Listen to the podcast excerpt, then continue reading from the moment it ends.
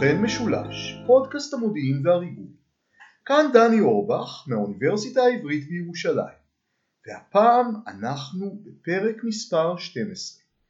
המבצע החשאי המוצלח מכולם, מזימת ההפיכה נגד מוסדק.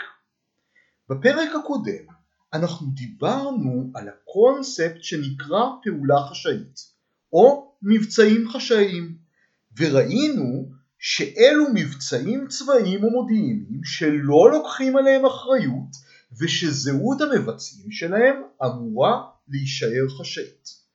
וראינו שלהבדיל מאיסוף מודיעין סטנדרטי, פעולה חשאית נועדה להשפיע על העולם, לשנות אותו, ולא רק ללמוד עליו ולאסוף עליו מידע כמו בפעולת ריגול או מודיעין קלאסית.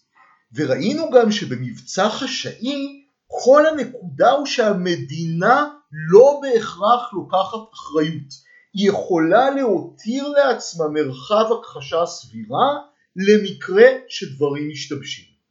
וראינו מה הפיתוי הגדול במבצעים חשאיים, למשל התנגשויות במנהיגים זרים, למשל הפיכות צבאיות נגד מנהיגים זרים, מבצעים שיכולים לפתור לנו באבחת חרב אחת בעיות קשות ומבצע חשאי שהוא יחסית זול עלול או עשוי להחליף מלחמה בהיקף מלא שהיא הרבה יותר יקרה והרסנית. בפרק הקודם גם דיברנו על הסיבות שבגינן האמריקאים במלחמה הקרה העדיפו פעולות חשאיות או תיעדפו פעולות חשאיות אפילו יותר מאשר איסוף מודיעין סטנדרטי. וראינו איך ה-CAA בראשיתו היה ארגון, שנות החמישים בעיקר, שבו הפעולה החשאית לבשה תפקיד מרכזי מאוד, וראינו עד כמה בעייתי וכושל היה מערך הפעולה החשאית של ה-CAA, עד כמה הוא היה חובבני, נגוע במרגלים קומוניסטים ששרצו בכל פינה, ודיברנו על האיש שבמידה רבה היה אחראי לקשר הזה. סגן המנהל למבצעים פרנק ויזנר והבוס שלו ראש ה-CAA אלן דאלאס. אבל בשנות החמישים היו כמה מבצעים חשאיים שהצליחו הצלחה מאוד גדולה בעיקר במובן של להפיל שליטים זרים שנחשבו אנטי אמריקאים ופרו קומוניסטים. ואולי ההצלחה הבולטת ביותר של ה-CAA בתחום הזה היה מבצע שנקרא מבצע TP Ajax שנועד להפיל את ראש ממשלת איראן מוחמד מוסדק ב-1953. למה האמריקאים רצו להפיל את מוסדק? על זה אנחנו נדבר בהמשך. אבל כבר בשלב הזה אנחנו רוצ... אני רוצה לומר שאנחנו דנים במבצע TP Ajax בפודקאסט הזה כדוגמה למבצע חשאי, לפעולה חשאית שאנחנו לומדים אותה לעומק ואנחנו נראה עד כמה מורכבת ומסובכת הייתה הדינמיקה של הפעולה החשאית הזאת שטקטית לפחות הייתה מאוד מוצלחת אבל גם נראה עד כמה שכרם של האמריקאים יצא בהפסדם כמה השפעות לא צפויות ואף הרסניות היו לפעולה החשאית הזאת. אני רוצה להזכיר לכם את הציטוט מהספר קים שעוד נדבר עליו של רודיארד קיפלינג אתה שחררת פעולה לתוך העולם וכאבן הנזרקת לתוך בריכה ויוצרת אדוות כך גם לפעולתך יש תוצאות שאינך יכול לדעת עד היכן תגענה. עכשיו נשאלת השאלה למה האמריקאים בכלל רצו להפיל את ראש ממשלת איראן מוחמד מוסדק? או, כדי לענות על השאלה הזאת אנחנו צריכים רקע. על הרקע אנחנו נדבר בפרק הזה של הפודקאסט, נגיע ממש עד סף ההפיכה ועל מבצע TP Ajax עצמו אנחנו נדבר בפרק הבא. השאלה העיקרית שעמדה במוקד ההחלטה האמריקאית להפיל את ראש ממשלת איראן מוסדק במבצע חשאי, במוקד עמדה בעיית הנפט. איראן כידוע היא מדינה שהתברכה בנפט, אבל לרוב היא לא נהנתה ממנו יותר מדי בעצמה. יזם בריטי בשם דארסי גילה את הנפט הזה ב-1901 וקיבל זיכיון מהשאה האיראני לקדוח נפט תמורה לתשלום חד פעמי של 20 אלף לירות שטרלינג, 2.2 מיליון לירות שטרלינג במונחים של היום ותמלוגים שנתיים של 16% מההכנסות. מבחינת חברת הנפט האנגלו-איראנית שקנתה את הפונסציה הזאת ב-1909 הם עשו עם איראן עסקה שבסופו של דבר הייתה לטובת כל הצדדים. הם יצרו תעשייה מסובכת מאפס, נתנו הרבה מאוד מקומות עבודה לאיראנים, הקימו ערים שלמות בשממה, הקימו מרפאות, הקימו בתי ספר, אבל מבחינת האיראנים, דעת הקהל האיראנית ברובה הגדול, כל זה לא היה אלא לעג לרש. ראשית כל התמלוגים שאיראן קיבלה נתפסו כנמוכים באופן מביך. הרי האיראנים חשבו הנפט הזה הוא שלנו, הוא לא של החברה. למה אנחנו מקבלים רק 16% תמלוגים ממנו? איראנים רבים טענו שהחברה מרמה בחשבונות, שהיא משלמת לאוצר הבריטי יותר מס מאשר היא נותנת תמלוגים לאיראן. שאומנם היא מעסיקה מספר גדול מאוד של איראנים, אבל רק מעטים מהם בדרגות הבינוניות והבכירות של החברה, רובם פועלי דחק ושביתות מדוכאות ביד קשה.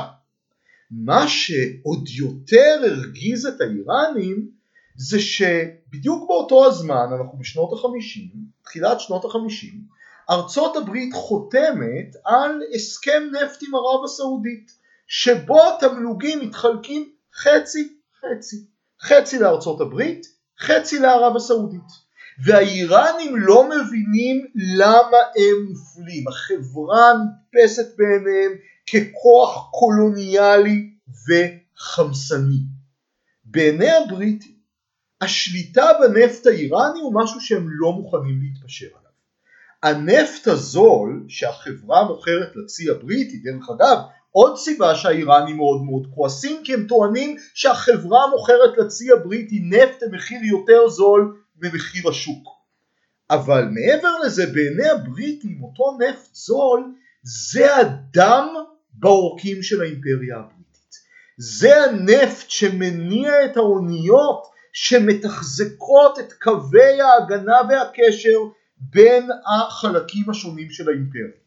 לכן מבחינת הבריטים השליטה בנפט שלדעתם הם השיגו בדין בחוזה משפטי הוא ייהרג ובל יעבור ואפילו ארצות הברית מאוד מתנגדת להעלמת הנפט האיראני לא רק מכיוון שזה נתפס כצעד קומוניסטי אלא מפני שזה עשוי ליצור תקדים מסוכן בכל העולם ולפגוע גם בתעשיית הנפט האמריקאית.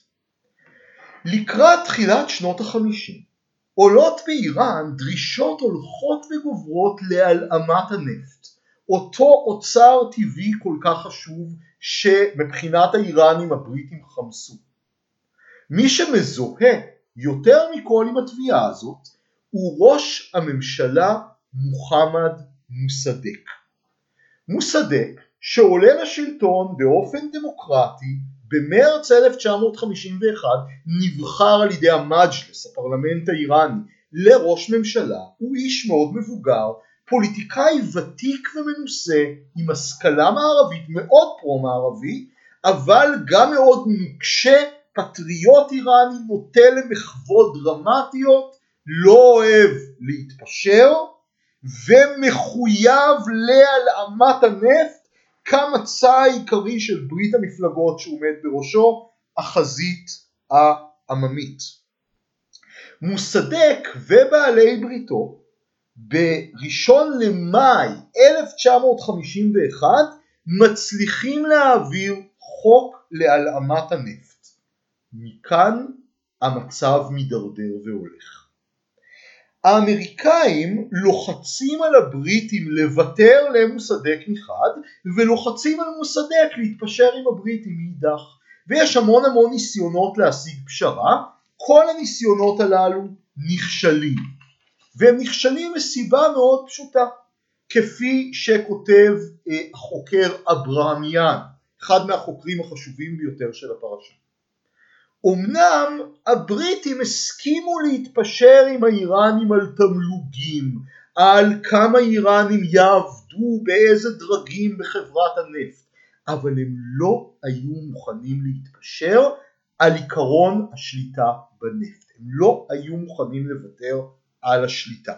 באותה מידה מוסדק היה מוכן לוותר לבריטניה בנוגע לכמה הוא יפצה אותה אבל גם הוא לא היה מוכן לוותר על עיקרון השליטה בנפט, בעיניו השליטה בנפט הייתה צריכה להיות איראנית, והוא דחה גם הצעות אמריקאיות לקבל איזו שליטה רשמית של איראן בנפט, אבל בפועל הבריטים ינהלו הכל, לזה הוא לא היה מוכן בשום פנים ואופן, והמשא ומתן הזה נכשל באופן סופי במרץ 1953.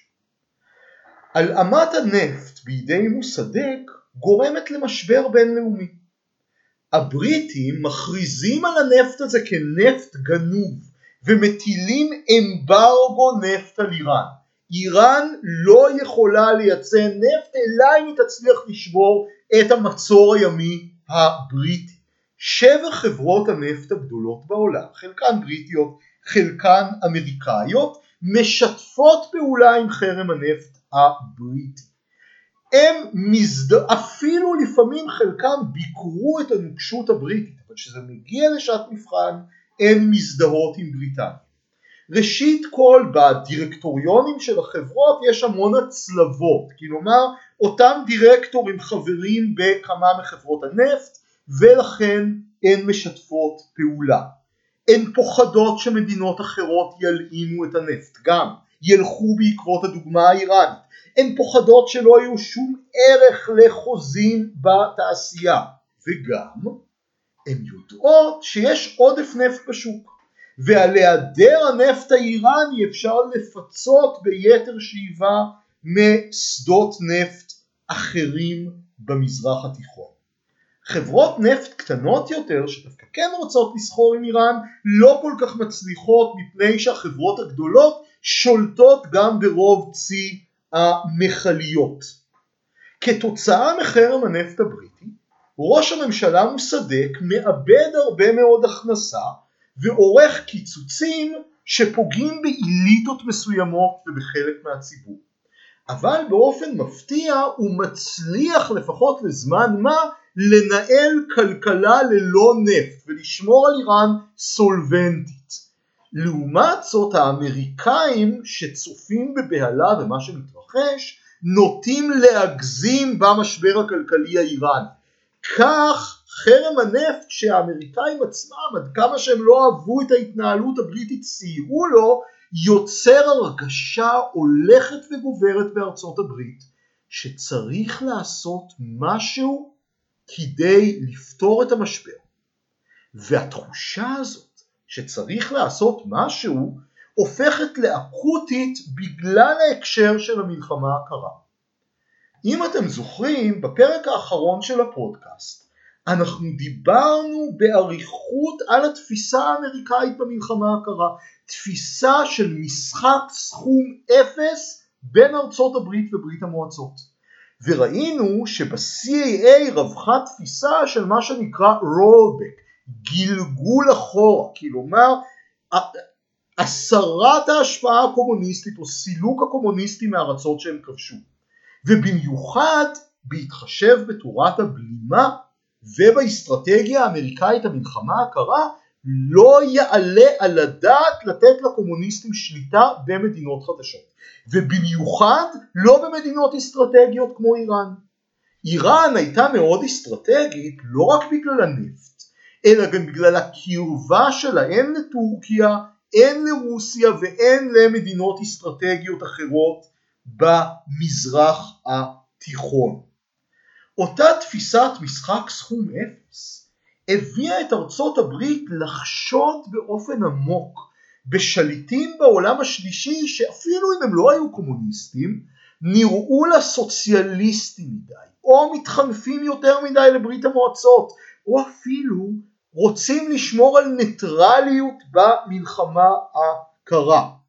והיו תקדימים של ניסיונות השתלטות קומוניסטיים על איראן.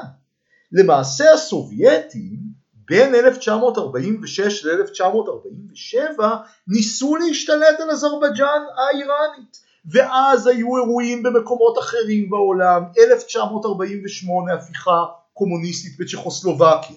1950 מלחמת קוריאה ונוצר חשש בארצות הברית שעלמת הנפט בידי מוסדק היא סוג של קדימון להשתלטות קומוניסטית ואולי מוסדק עצמו הוא קומוניסט במסווה.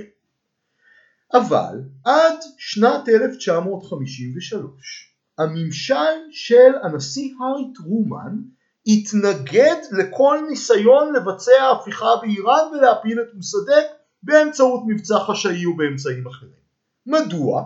מכיוון שטרומן עדיין שאף לפשרה בין מוסדק בברית, לבריטים, הוא עדיין ראה במוסדק מגן בפני המפלגה הקומוניסטית האיראנית, טרומן לא אהב את הקולוניאליזם הבריטי ומאוד חשד בו, הוא לא רצה שארצות הברית תהיה כלי שרת בידי הקולוניאליזם הבריטי ובכלל הוא התנגד להפלת מנהיגים בעולם השלישי אלא אם הם היו קומוניסטים ממש. אבל בראשית 1953 עולה לשלטון בבית הלבן נשיא חדש, הנשיא אייזנאוור. אייזנאוור בהתחלה, אייזנאוור להזכירכם, דווייט אייזנאוור מפקד כוחות הברית במלחמת העולם השנייה, לאייזנאוור שנעשה נשיא ב-1953 הייתה בהתחלה גישה דומה. גם הוא שאף להשיג פשרה בין הבריטים לבין מוסדק, אבל בהדרגה. מסיבות שאנחנו תכף נעמוד עליהן, אייזנהאואר השתכנע שמוסדק הוא בובה בעיני הקומוניסטים והתחיל יותר ויותר לתמוך ברעיון אותו. בכלל בתקופת אייזנהאואר זה היה שיא או תור הזהב של המבצעים החשאיים של ה-CAA והניסיונות להפיל מנהיגים זרים שנתפסו פרו-קומוניסטים. חלק בלתי נפרד מההקצנה בדינמיקת ההסלמה של המלחמה הקרה באותה תקופה. עכשיו אני אמרתי לכם שמוחמד מוסדק היה מאוד פרו-מערבי. אז למה אייזנהאואר חשב שהוא כלי בידי הקומוניסטים? זה נבע לא רק מהעלמת הנפט לא רק מהמשבר עם הבריטים, אלא גם מהיחסים המורכבים בין ראש הממשלה מוסדק לבין המפלגה הקומוניסטית של איראן, שנקראה מפלגת טודה. טודה בפרסית פירושו המונים, מפלגת ההמונים, זאת הייתה מפלגה לניניסטית סטליניסטית קטנה מאוד עם אוריינטציה סובייטית מאוד מאוד ברורה. היו במפלגת טודה כ-20 אלף חברים 6,000 מהם בטהרן שזה הכי חשוב 8,000 מהם סליחה בטהרן שזה הכי חשוב ו-6,000 מהם היו חמושים ומוכנים לפעולה. לטודה גם היה ארגון חתרני בתוך הצבא שנקרא TMPO הקצינים שתומכים בתודה וזאת הבעיה של המפלגה לא לכולם יש כלי נשק חלקם בתפקידים לא קרביים. מאז שנת 1949 תודה אסורה באיראן לפי החוק אבל לא תמיד אוכפים את האיסור הזה ואותה מפלגה קומוניסטית פעילה דרך מספר גדול של ארגוני חזית.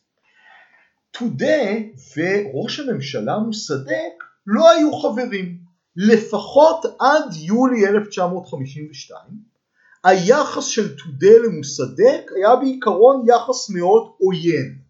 היא ראתה אותו, המפלגה הקומוניסטית, ראתה את מוסדק כפוליטיקאי מערבי באופיו. כן, הוא אומר שהוא לאומן, הוא מתנגד לבריטניה, אבל הוא לא מתנגד גם לארצות הברית. היא גם חשדה בהתנגדות של מוסדק לכוחות זרים באופן כללי. כי תזכרו שמפלגת טודה רצתה להכניס לאיראן כוח זר, את ברית המועצות. ואתם יודעים מה? טודה אפילו לא תמכה באופן בלתי מסויג בהעלמת הנפט. עכשיו, העלמת הנפט, אתם חושבים שזה צעד שכל קומוניסט יברך עליו? לא בדיוק. טודה כמובן תמכה בהעלמת הנפט בדרום איראן, כי הנפט הזה היה שייך לבריטים, אז בוודאי שצריך להלאים. אבל טודה הרבה פחות התלהבה מהעלמת הנפט בצפון איראן, מכיוון שהיא קיוותה שברית המועצות תקבל קונסציות בצפון איראן ותקבל את הנפט שם. הפלג הקיצוני במפלגת טודה שעד 1952 היה הפלג החזק יותר, מתנגד לשיתוף פעולה עם מוסדק בכלל, יש במפלגה פלג מתון שמוכן לשתף עם ראש הממשלה פעולה נגד הבריטים במאבק נגד חברת הנפט הבריטית ולו באופן טקטי. גם מוסדק עצמו לא אהב את מפלגת טודה, אבל הוא חשב שבמסגרת משטר דמוקרטי איראן בעיניו הייתה מלוכה חוקתית, יש לסבול לפחות את הפעילות שלה. בפועל מוסדק עצמו לא באמת חשש ממהפכה קומוניסטית באיראן, אבל הוא נהג לאיים על האמריקאים שאם פרויקט הלאמת הנפט שלו ייכשל, איראן ככל הנראה תיפול, ככל הנראה תיפול לזרועותיהם של הקומוניסטים. הוא חשב שזה ישפיע על האמריקאים לתמוך בו, בפועל הייתה לכך השפעה הפוכה. הדיפלומטים האמריקאים שמוסדק בא איתם במגע ואנשי cia פירשו את האיום הזה כעוד הוכחה לקשר החשאי שיש בין מוסדק לקומוניסטים כביכול. והאמריקאים התחילו לחשוב שלמרות העוינות הבסיסית בין מוסדק לבין טודה המפלגה מתקרבת אליו יותר ויותר מכיוון שגם היא תומכת בהעלמת הנפט הבריטי ועוד יותר ממוסדק מפלגת טודה הקומוניסטית תאווה את היריבים שלו את השאה, את חוגי חצר המנוחה, את הקהילה העסקית ובמיוחד את הבריטים. בד בבד מפלגת טודה עד יולי 1952 ממשיכה להתנגד באופן פומבי למוסדק. כאמור האמריקאים חוששים שיש ביניהם שיתוף פעולה חשאי. וכאן נכנס לתמונה קצין CIA מאוד מעניין שאנחנו ניתקל בו הרבה בעתיד בפודקאסט הזה, קרמיט קים רוזוולט. והוא יהפוך להיות הדמות המרכזית במבצע אג'קס שתכף נדבר.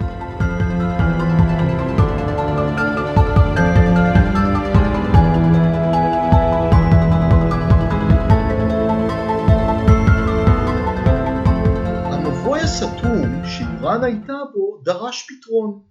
וככל שהמשבר העמיק חוגים הולכים ורחבים ב-CAA ובמחלקת המדינה האמריקאית דרשו מהנשיא אייזנהאואר לעשות משהו נגד מוסדק.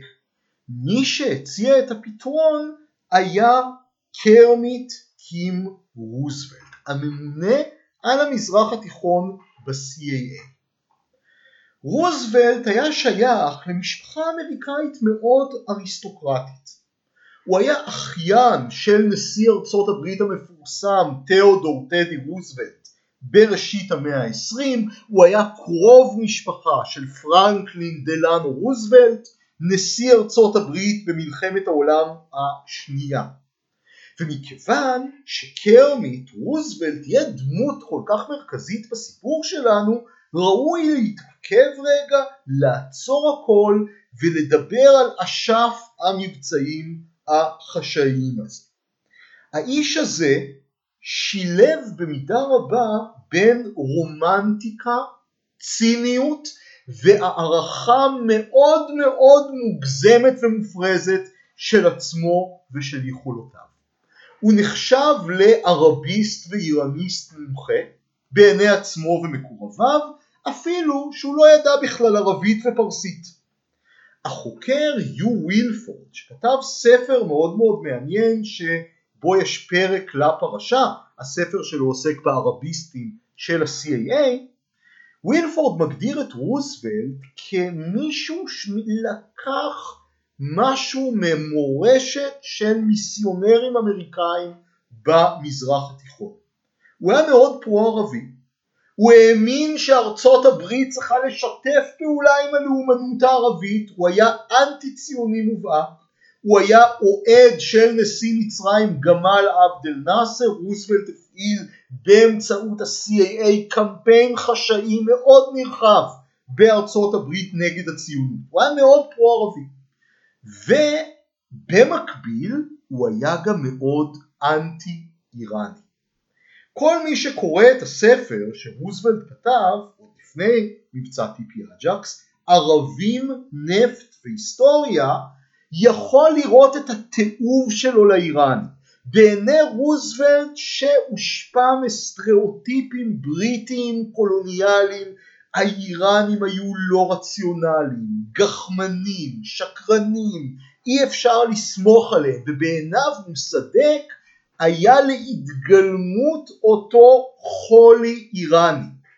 רוזוולט שהעריץ את הבריטים והמסורת של המבצעים החשאיים של שירותי המודיעין הבריטיים אימץ למעשה את התפיסות שלהם על מוסדק.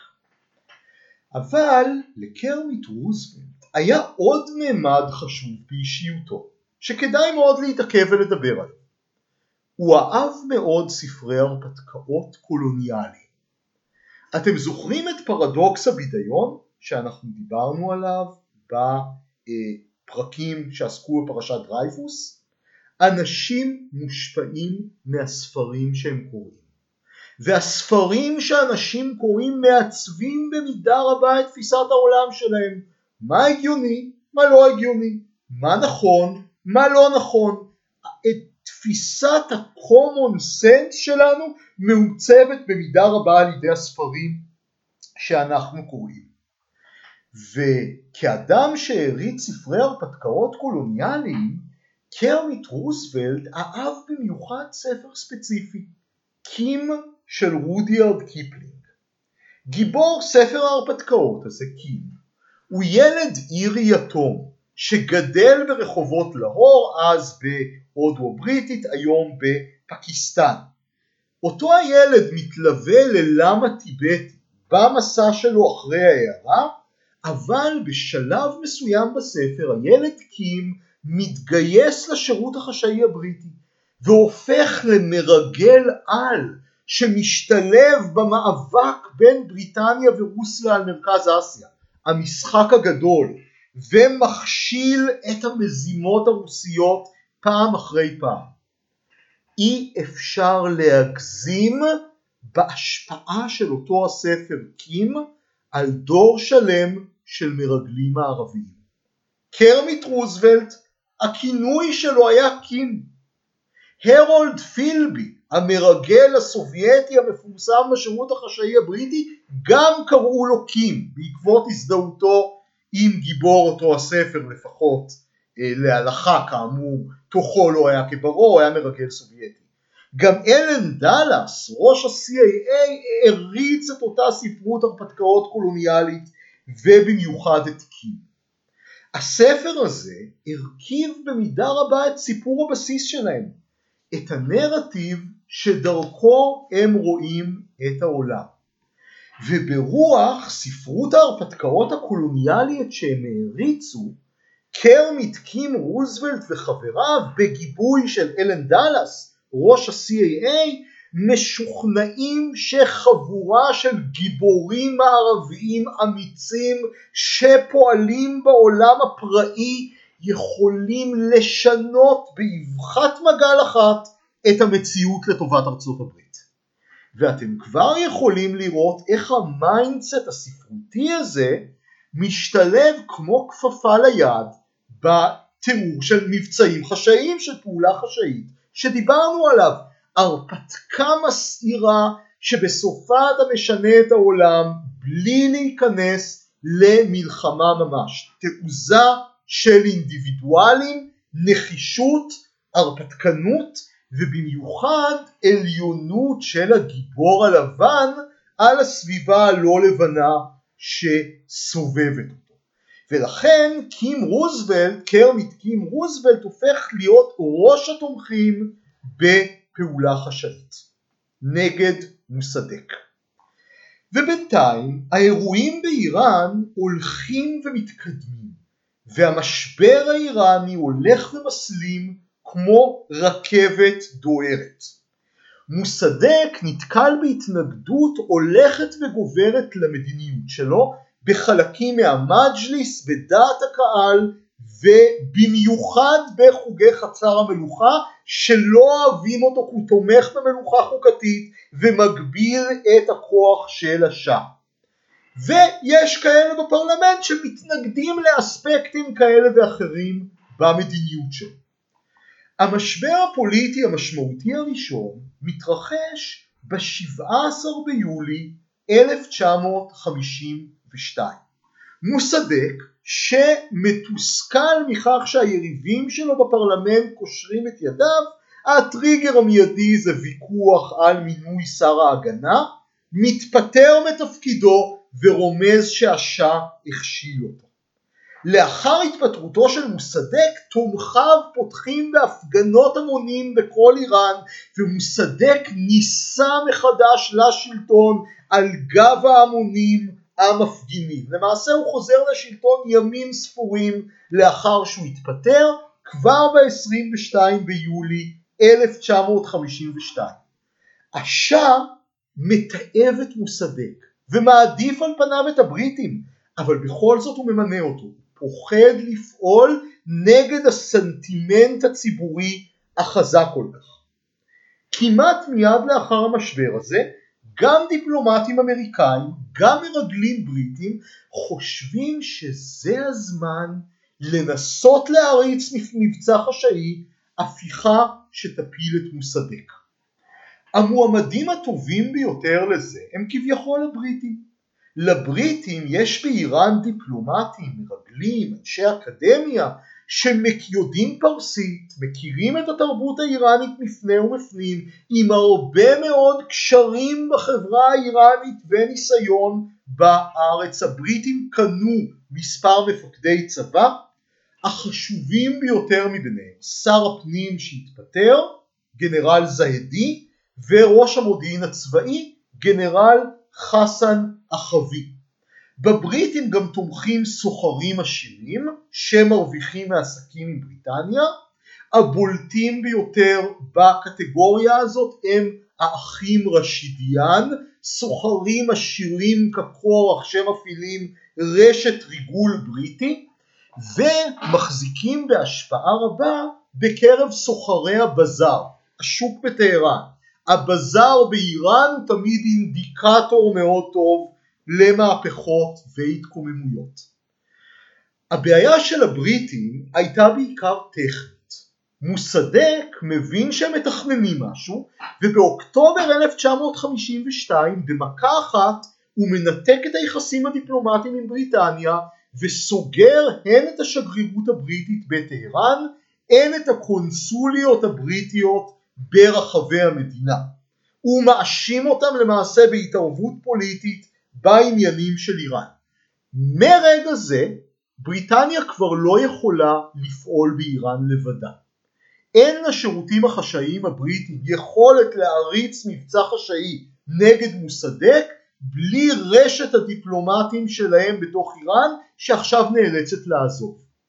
הבריטים תלויים באמריקאים שיש להם שגרירות מתפקדת גדולה בטהרן והרבה מאוד מרגלים, חלקם באופן רשמי דיפלומטים, חלקם באופן לא חוקי, כלומר הבריטים כדי לפעול חייבים את התשתית האמריקאית בטהרן. הבעיה היא שלאורך כל שנת 1952 נשיא ארצות הברית הוא עדיין הארי טרומן וממשל טרומן דוחה באופן נחרץ את ההצעה הבריטית לשתף פעולה בהפיכה באיראן במבצע חשאי נגד מוסדק. לאייזנהאואר שעולה לשלטון בבית הלבן בינואר 1953 יש גישה אחרת.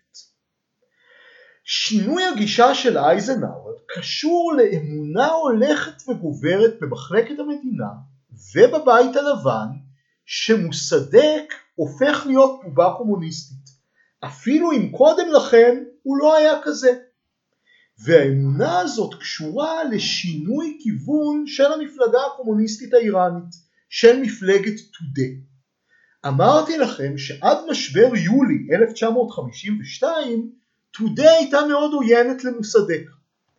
אבל עכשיו התומכים של תודה ברחובות מזדהים פטריוטית עם מוסדק שנלחם נגד השאה, המלך השנוא והבריטים ומצטרפים להפגנות של החזית הלאומית של המפלגה של מוסדק. קראתי לזה בתחילת הפרק החזית העממית, השם הנכון הוא החזית הלאומית.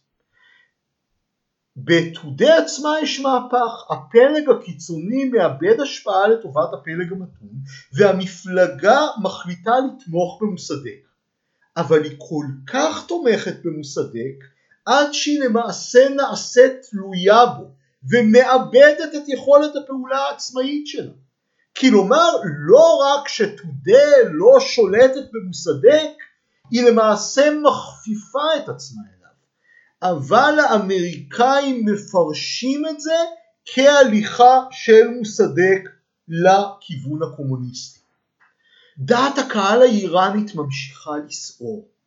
למוסדק יש המון תמיכה בעם, בציבור האיראני הרחב, אבל המון התנגדות בפרלמנט. וזה מוזר. התמיכה של מוסדק בציבור הרחב לא מתרגמת לתמיכה בו בפרלמנט הפרסי, הפרלמנט האיראני במג'ליס. ראשית כל, מוסדק לא אוהב להתערב בבחירות באופן מלוכלך, אבל היריבים שלו מתערבים גם מתערבים. האוכלוסייה הכפרית והנוודית באיראן מושפעת מגורמים שמתנגדים למוסדק וזאת אוכלוסייה שבחלקה הגדול מצביעה לפי דילים עם כל מיני נכבדים. התוצאה היא שבפרלמנט הולכת ומתגברת ההתנגדות למוסדק ונוצרת קואליציה של יריבים שלו והקואליציה הזאת מאוד מגוונת. יש בה אנשי עסקים שנפגעו מהחרם הבריטי עיתונאים בעלי השפעה, חברי פרלמנט, סנטורים, אנשי עסקים אנגלופילים שהרוויחו מהיחסים עם הבריטים וראו בדומיננטיות בריטית באיראן לפחות את הרע במיעוטו ותחליף לברית המועצות. חצר השע מתעבת את מוסדק. יש עילית העירונית של בעלי אדמות שגרו בטהרן ונפגעו מהרפורמות האגרריות שלו, מהעובדה שהוא חילק אדמה לאיכרים. אנשי דת הולכים ומתנגדים לרפורמות המודרניות והחילוניות של מוסדק, כמו מתן זכות ההצבעה לנשים. אתם כבר עכשיו רואים שמוסדק עשה דברים שבפני עצמם היו נכונים וחשובים, אבל הוא ניסה לעשות יותר מדי דברים ובעיקר הוא ניסה לעשות אותם מהר מדי. יש גם פוליטיקאים שפונים נגדו, הוא לקח לעצמו סמכויות חקיקה, יש כאלה שפונים נגדו כי הם טוענים שהוא רך מדי כלפי הקומוניסטים. ראש יריביו, כמובן אף אחד לא שולט באותה קואליציה מפוזרת של יריבי מוסדק, אבל אחת הדמויות החזקות שם הוא שר הפנים המפוטר הפרו-בריטי גנרל פזלולה זהדי. הבעיה של מוסדק שהוא אמנם חזר לשלטון ביולי 1952 על גב התמיכה ההמונית אבל הוא לא מצליח להשתלט על הפרלמנט.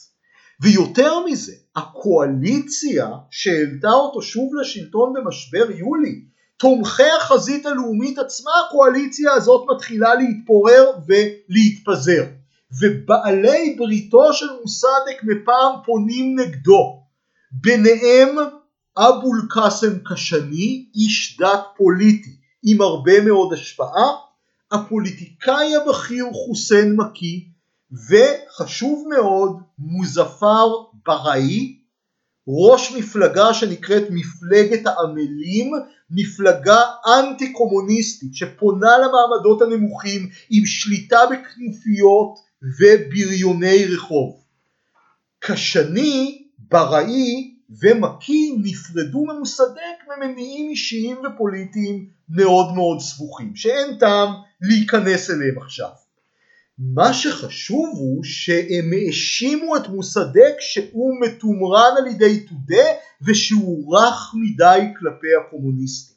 האשמה שהלכה והדהדה באוזניים אמריקאיות. לקראת פברואר 1953 הדברים מגיעים לכדי משבר. מוסדק פוגע באיזונים העדינים של הפוליטיקה האיראנית, אפילו יותר, על ידי סדרת צווים שמגבילים את הסמכות של השאה. השאה נאלץ להחזיר למדינה אדמות מלכותיות, סוגרים את המשרד של אחיו, אוסרים עליו לחלק כספים למטרות רווחה. ב-28 בפברואר מתרחשת אי הבנה. השאה מבקש ממוסדק רשות לצאת מאיראן לטיפולי פוריות של אשתו. שימו לב שזאת מלוכה חוקתית, כדי לצאת מהמדינה השאה צריך לבקש אישור מראש הממשלה. מוסדק מרשה לו לצאת בחוסר רצון מופגן. שימו לב, השאר רצה לצאת, מוסדק לא סילק אותו. אבל נוצר יריביו של מוסדק מפיצים שמועה שמוסדק דחק את השאה החוצה מאיראן ומתחילות הפגנות אלימות נגד מוסדק בליבוי של בעלי בריתו לשעבר. איש הדת קשני, הפוליטיקאי מקי וראש מפלגת העמלים בראי שקשורות אליו כנופיות רחוב שמגבירות את הכאוס. מוסדק מצליח להשליט סדר זמנית ואפילו מנסה לחזק את השלטון שלו על ידי מינויים קריטיים של מפקד משטרה, רמטכ"ל וסגן שר הגנה מנאמניו. מוסדק עצמו היה שר ההגנה. אבל זה לא מאפשר לו להשתלט על הפרלמנט, המג'ליס. באפריל 1953 נחטף ונרצח מפקד המשטרה מנאמני מוסדק על ידי חבורה של סוכנים בריטים וקצינים בדימוס. קאשאני, איש הדת מראשי יריביו של מוסדק, הוא יושב ראש הפרלמנט ונותן בתוך הפרלמנט מקלט לגנרל זהדי, לראש יריביו של מוסדק, כדי שלא ייעצר. המשבר הלך והעמיק. בהיעדר מפקד המשטרה הנאמן שלו, מוסדק כבר לא מצליח להשליט סדר. וחשוב מכל, למשבר של פברואר 1953 יש השפעה קריטית גם על האמריקאים.